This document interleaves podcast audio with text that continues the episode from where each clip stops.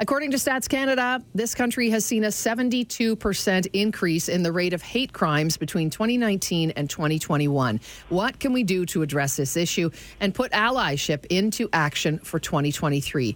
Joining us to talk about it is Mahuli Chai, who is diversity, equity, and inclusion expert and the strategist for York Region District School Board's Dismantling Anti Black Racism Strategy Implementation Plan. Good morning to you, Mahuli. Thanks so much for joining us. Good morning, Sue and Andy. How are you? Great, Thanks thank you. I, an important discussion, you know, certainly something that we we need to continue talking about, not just to wrap up 2022, but moving into 2023 and beyond. What steps can we take, Mahuli, to you know, in our everyday lives, to foster inclusion, to certainly be better allies to Canada's BIPOC community?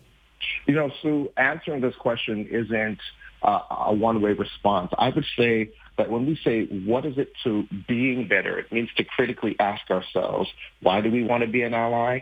Do you want to truly advance the goals of justice? Or do you want to be perceived to be an ally because it may be the in thing to do in, in 2022? We understand and we know, you know, uh, Dr. Uh, Bettina Love, um, she's a scholar and, and, and, does this work.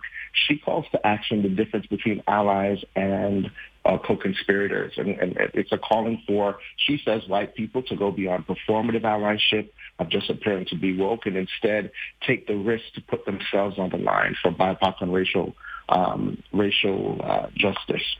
It's interesting, Mahuli, you hit the nail on the head there when you, you mentioned that, you know, is it per- perception? And as far as I'm concerned, when you look at this, was it a trend? And how do we you know, extend it, not just being a trend, but being an ally isn't a trend. It isn't what we did in 2021 and stretching into 2022, but this is something we continue. So, how do we uh, bring and foster that longevity? You know, Andy, I think as human beings, we have to live, you know, I always say this to the people who I, I, I coach or teach or train. We must live with open hearts and we have to use our privilege, right? The best way is to use your privilege to benefit others, even when it doesn't benefit yourself. Do you think racists have been emboldened of late, or are we just more aware now of the words we use, how we speak, and how we can behave better and support better? Do we think ra- do we think what was the question? Do we think do we race- think racism the racists that are out there have they been emboldened? We're seeing we're seeing a lot more racist acts that are in the media these days. Are there more of them or are they just more emboldened do you think? I, I think they're emboldened. I think that these are the hearts and minds uh, of people. And I think here when we're in we're in Canada you know we love to say you know we don't have those issues that are here. And I think people now are becoming very, very um, empowered to speak their minds. And we're just hearing the undercurrent of what has really always been there. And that's why the call to action. So we're seeing it, uh, you know, we recognize it.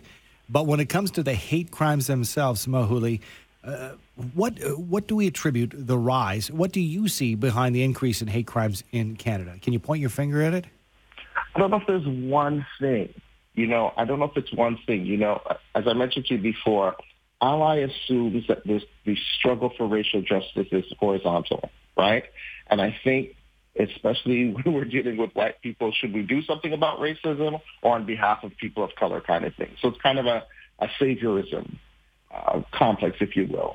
Um, we're not talking about that. But I think the, I, I don't know why there's a proliferation and there's a rise. I think it's the underbelly and undercurrent of what people have really been experiencing and feeling for some time. We know that there's been things like you know, Donald Trump affected the whole world, right? Mm-hmm. We we know that that these things have most definitely um, been a feeling for for communities, and so you know our responsibility uh, as people is to really move in the direction of healing and restoration and ensuring that we do what we can to uh, help someone else benefit from our privilege. Mahuli, sometimes we encounter racism in our lives. It can be in our everyday lives. It can be in our workplace. It could be a coworker, even a manager. What kind of advice can you share with us when it comes to confronting racism in our place of work specifically? Name it, identify what it is, speak to it. Don't be afraid to speak to it. It's very important for you to name, identify, and speak to it. That's very. You make it sound super straightforward, Mahuli, and uh, you know, a lot of people out there may never have encountered something like this. I, am wondering, Mahuli, in society, when we have an issue of Canada, no different than any nation on the earth, we look at how we're going to solve a serious issue that affects so many people in a society. We turn to government to a, large extent. Is this something that we do need the government involved in, or is this a societal issue that we have to tackle ourselves? Would government just muddy the waters?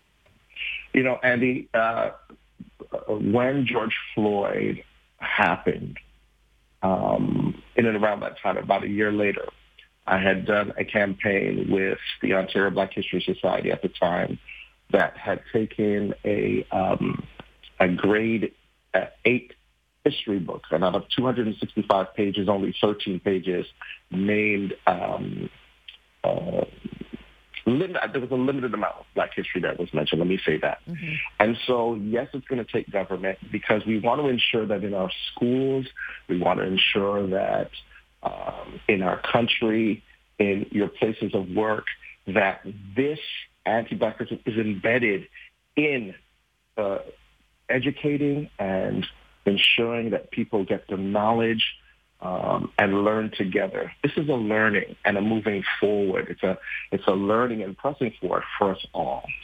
Mahuli, uh, if, people want to get more information, we want to learn how to be better allies. Do we go to the library? I know, uh, or the uh, or the bookstore. I know certain bookstores now have you know sections where you can learn and better understand. Is there a, sort of a social resource that you would suggest people go to?